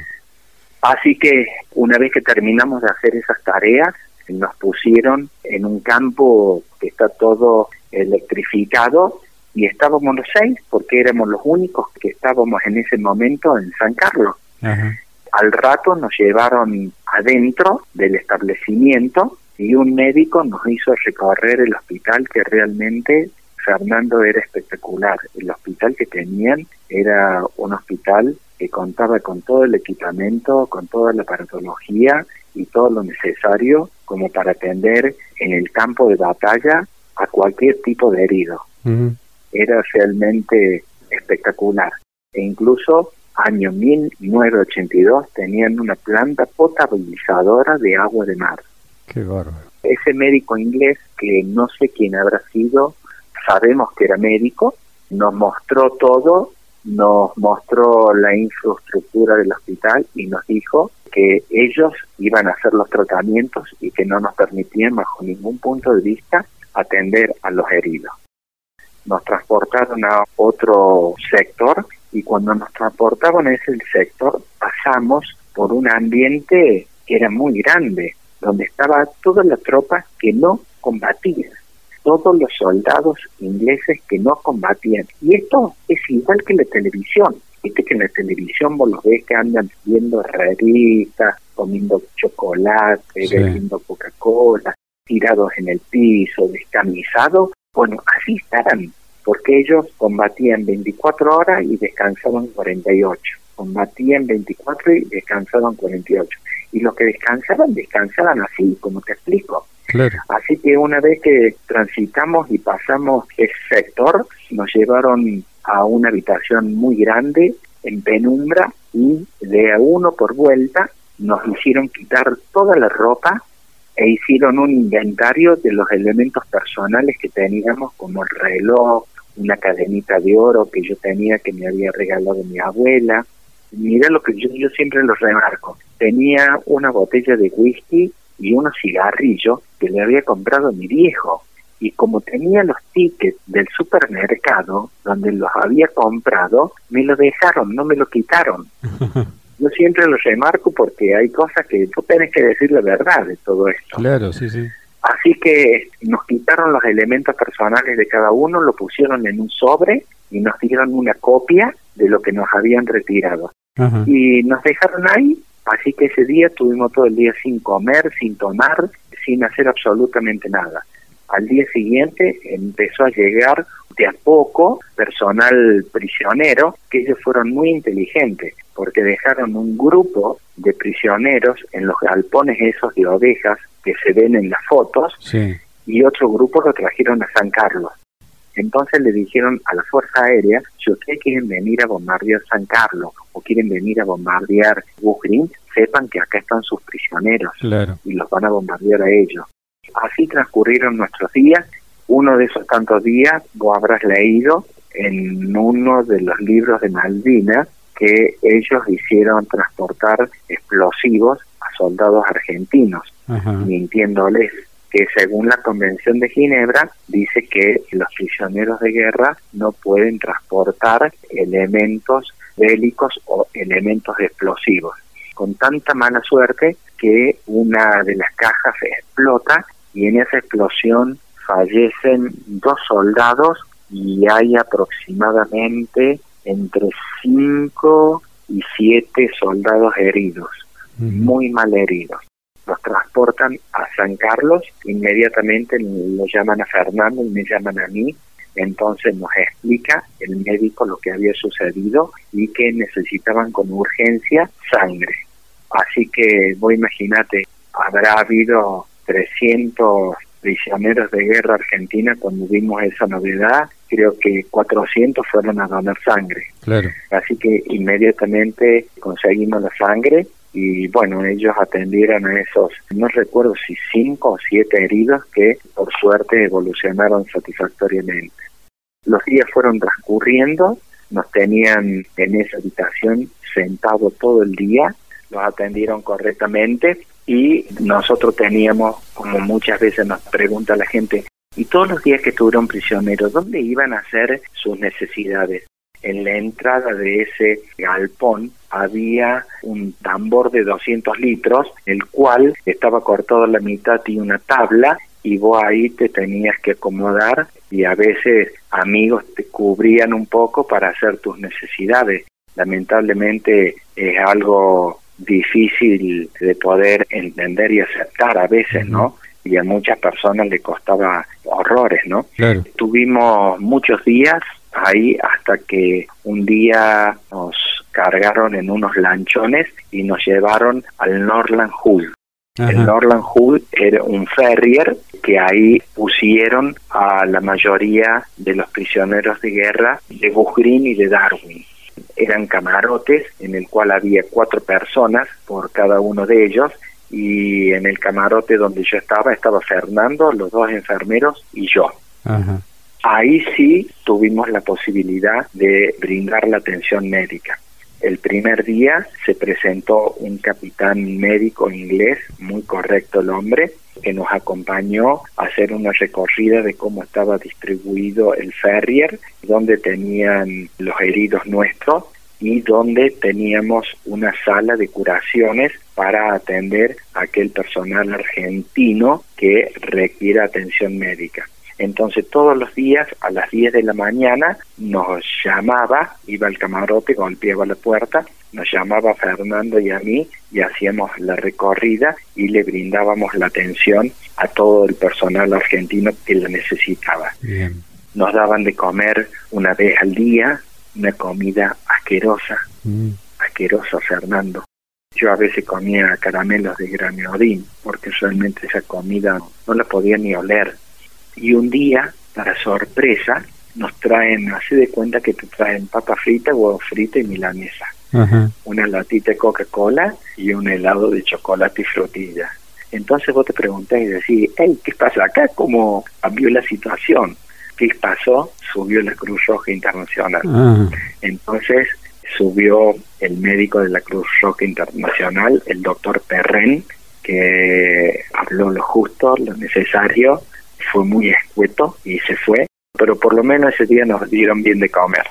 Con el capitán inglés habíamos entablado una relación medianamente buena.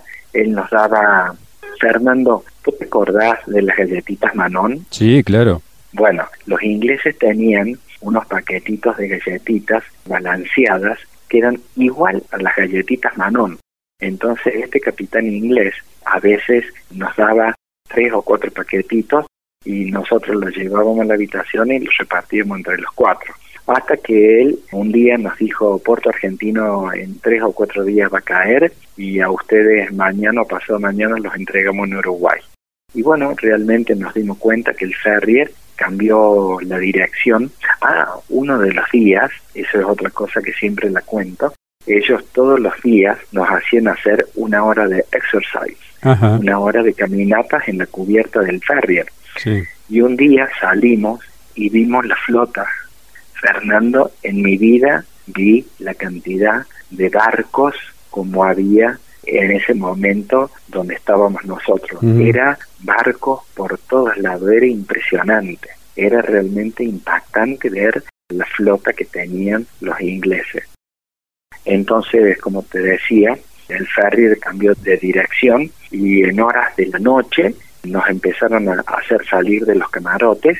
Como te dije, fue un martes 13 y siendo aproximadamente las 19, 20 horas, porque era en invierno, bajamos del barco, bajamos una escalinata que había, había una mesa donde había autoridades argentinas, inglesas, uruguayas y de la Cruz Roja Internacional. Nos hicieron firmar unos papeles y cuando me estaba yendo, un soldado me toca la espalda y me da el sobre con todas mis pertenencias personales. Mi reloj, mi cadenita, todo lo que me habían retirado, me devolvieron todo. Y subimos al piloto Alcina, que bueno, esa fue la otra parte de ser prisionero de guerra, a encontrarte con argentino, que te abrazás, quieres decir algo y no te salen las palabras y que te tratan de consolar. Realmente también es muy emotivo. Nos bañamos a pesar de que nos pusimos la misma ropa porque no teníamos ropa nueva. Nos dieron de comer, Fernando, nos dieron mm. de comer comida, chocolate, Coca-Cola. Realmente no lo podíamos creer. Y cada uno de ellos nos pedía que contáramos nuestra historia, nos dejaban hablar, hasta que llegó una hora determinada que nos fuimos a dormir Vos imagínate, vos te querías dormir y a los 20 minutos estabas despierto, hasta que, bueno, por fin llegamos a la Argentina, íbamos a bajar en el puerto de Buenos Aires, pero como había tantos periodistas y había tanta gente, decidieron llevarnos al puerto de La Plata. En el puerto de La Plata nos bajaron, a la gente de ejército la llevaron a otro lugar, a nosotros nos cargaron en unos micros y nos llevaron a la escuela de suboficiales. Apenas llegamos, nos cortaron el pelo, nos bañaron, nos sacaron toda la ropa, nos dieron ropa limpia y bueno, parecíamos personas. pero con 10, 11 kilos menos de peso. Nos daban de comer permanentemente y bueno, ahí pasó uno de los momentos más emocionantes de mi vida, que nunca los voy a olvidar. La primera noche que yo estaba ahí, me dicen, doctor, tiene gente conocida, tiene familiares en el casino de oficiales. Mi señora y mi tío habían dado vuelta todo el día en la ciudad de Buenos Aires porque sabían que yo estaba vivo y que había llegado, pero no le querían dar información de dónde yo estaba. Sí. Le negaban totalmente la información. Gracias a mi tío le dijeron dónde yo estaba y bueno, le permitieron ir. Entonces cuando me dijeron, me dirigí al casino, que habrán sido dos cuadras, viste eh, cuando en las películas vos ves que caminas y parece que no caminas y te desesperas. Bueno, así estaba yo en ese momento. Creo que debe haber tenido una frecuencia cardíaca de 150 y quería llegar rápido al casino y no podía llegar. Hasta que llegué, abrí la puerta, entré y Fernando, te puedo asegurar que fue la emoción más grande de mi vida, ver a mi señora, ver a mi hijito, ver a mi tío. Nos abrazamos los cuatro en un abrazo prolongado, en un abrazo que nadie hablaba, porque hay momentos que las palabras están de más. Hasta que rompimos un poquito ese silencio, nos sentamos y empezamos a hablar, a conversar y más de una vez pues sabe que yo me quería acordar de la cara de mi nene y me había olvidado de llevar una foto y no tenía foto y no me podía acordar la cara de mi hijito. Era una desesperación muy grande la que yo tenía. Y bueno ese fue un momento te puedo asegurar en que dije bueno acá yo me salvé estoy vivo me voy a poder volver a juntar con mi señora con mi hijo con todos mis amigos. Estuvimos charlando aproximadamente una hora, le dijeron que se tenían que retirar. Y bueno, nosotros nos tuvieron dos días más en escuelas oficiales, la gente de inteligencia nos hizo muchas preguntas, nos dijo que no podíamos dar ninguna información al respecto. Y nos despidió el jefe de las escuelas oficiales, nos embarcaron en unos Boeing, llegamos al aeropuerto Córdoba y de ahí nos llevaron a la escuela de aviación donde también fue otro momento muy emotivo porque estaba todo el personal militar, el personal civil, nuestros amigos, estaban todos esperándonos que llegáramos, así que llegamos, desfilamos alrededor de todos ellos, el jefe nos dio la bienvenida, dijo unas palabras al respecto, nos dijo que íbamos a tener 30 días de licencia y bueno, que cada uno podía ir a abrazar a su familiar y a sus amigos. Y bueno, y ahí fue que yo me reencontré con todo el resto de amigos y que todos, como te digo, lo repetí y te decía antes, todos te querían ver, todos te querían saludar, todos te querían dar una palabra de aliento, todos te querían decir algo. Y después comienza la otra parte de la posguerra, porque cuando vos volvés, vos tenés un montón de reflejos automáticos que te han quedado o reflejos defensivos automáticos que te han quedado de la guerra. Yo a veces iba caminando con mi señora y sentía un avión y me tiraba al piso. A veces me despertaba soñando que estaban bombardeando y eso me pasó tal vez los primeros tres, seis meses que en forma gradual y progresiva fueron yendo todas esas sensaciones te quedan, ¿viste? Por supuesto que te quedan muchos flash, como dicen los psiquiatras, de situaciones vividas y que no te las vas a olvidar más, muchas te quedan, ¿no? Qué bárbaro. ¿Tuvieron apoyo psicológico, psiquiátrico en la fuerza? Buena pregunta, buena pregunta. Nadie de ninguna de las fuerzas tuvo nada. Esta historia de la posguerra, hay un gráfico que yo hice que la guerra tuvo 649 muertos. Hasta hace dos años atrás, antes de la pandemia, había más de 800 suicidios, mm. lo cual te da la pauta que la posguerra había matado más combatientes que en la misma guerra. ¿Y a qué se debió todo esto, Fernando? Esto se debió a varias cosas. Vos imagínate que el 65-70% de los combatientes eran soldados. Mm soldados, muchos de ellos venidos de Corrientes, de Misiones, de Entre Ríos, de Santiago, de Catamarca, de lugares muy humildes, de soldados que una vez finalizada la guerra los dejaron a la merced de Dios y muchos de ellos no tenían trabajo, no tenían familia, no tenían una contención, no tenían amigos, no tenían un lugar para recibir atención médica. Muchos de ellos se volcaron al alcoholismo, a la drogadicción y empezaron a aparecer los suicidios. Tal es así que los centros de combatientes, aproximadamente en el año 1994-95, al ver que las estadísticas de suicidios iban aumentando, le exigen a las autoridades nacionales que tomen carta en el asunto y entonces a partir de ese año comienzan a darle una pequeña ayuda y una pequeña contención a un grupo de combatientes con los errores de que no había una unificación nacional que se le iba a dar a todos por igual y de la misma forma. Entonces, esto fue que cada provincia, cada localidad, cada municipio hacía lo que podía. Y eso es lo que sigue ocurriendo el día de hoy todavía. Rubén, la continuidad suya en la fuerza hasta el año 86, 86. que pide la baja voluntaria. ¿Cómo fue y por qué pidió la baja? Yo soy un agradecido a la fuerza por todo lo que me dio y mm. por todos los amigos y porque me siento muy orgulloso por todo lo que yo hice estando en la fuerza. En el año 86 le dije a Gabriela que vayamos a algún pueblo del interior a trabajar y bueno, y así me salió la posibilidad de venir acá a Ucacha y nos radicamos en Ucacha y el día de hoy todavía estamos acá y gracias a Dios muy bien con un montón de amigos sigo ejerciendo mi profesión a pesar de que podría estar jubilado, pero la amo mi profesión y me siento muy bien haciendo lo que hago.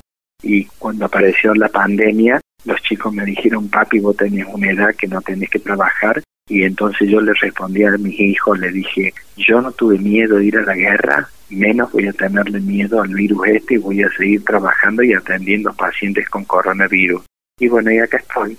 Por suerte y gracias a Dios, Dios siempre me protege y me ayuda mucho ex capitán médico Rubén Beranec, médico de la Fuerza Aérea Argentina en Pradera del Ganso, en Gus Green, integrante del Escuadrón Sanidad de la Escuela de Aviación Militar.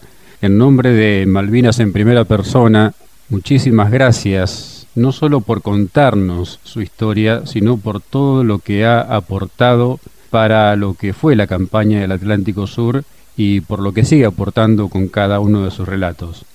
Fernando, Muchas gracias por tu palabra y lo que yo te puedo decir en nombre de todos los veteranos, que nosotros estos últimos años nos sentimos muy agradecidos a todos ustedes porque hemos notado cosas que años atrás no ocurría, que la gente tiene mucho deseo de que nosotros contemos. Nosotros la vemos a la gente ansiosa cada vez que tenemos una reunión y le contamos yo casualmente el otro día estaba en una reunión y después de hablar dos horas y media, Fernando, le digo, miren que les diga una cosa, que me ha sorprendido que en dos horas y media nadie habló ni nadie dijo nada. Entonces eso te da la pauta que el pueblo argentino quiere saber la verdad y somos nosotros los únicos que tenemos esa obligación en honor a los caídos por Malvinas que ofrendaron su vida y dejaron su vida defendiendo los colores celeste y blanco. Entonces, nosotros en reconocimiento, todos ellos tenemos la obligación de contarle a todos ustedes y no solamente contarle, sino que tratar de que esto se haga cada vez mayor. Mira, Fernando, a veces voy a los colegios y le digo a las maestras, ¿quién fue el primer gobernador de las Islas Malvinas? Y nadie lo sabe. Mm. Entonces, ¿cómo vamos a querer algo que nunca lo conocemos? Entonces, en la medida que nosotros hagamos conocer lo que son las Malvinas y por qué son nuestras, es como la vamos a querer y la vamos a defender cada vez más, sabiendo que lo único que nos une es nuestra hermosa celeste y blanca. Le mando un abrazo enorme y nuevamente muchas gracias, Rubén. Fernando, un abrazo y nos mantenemos en contacto.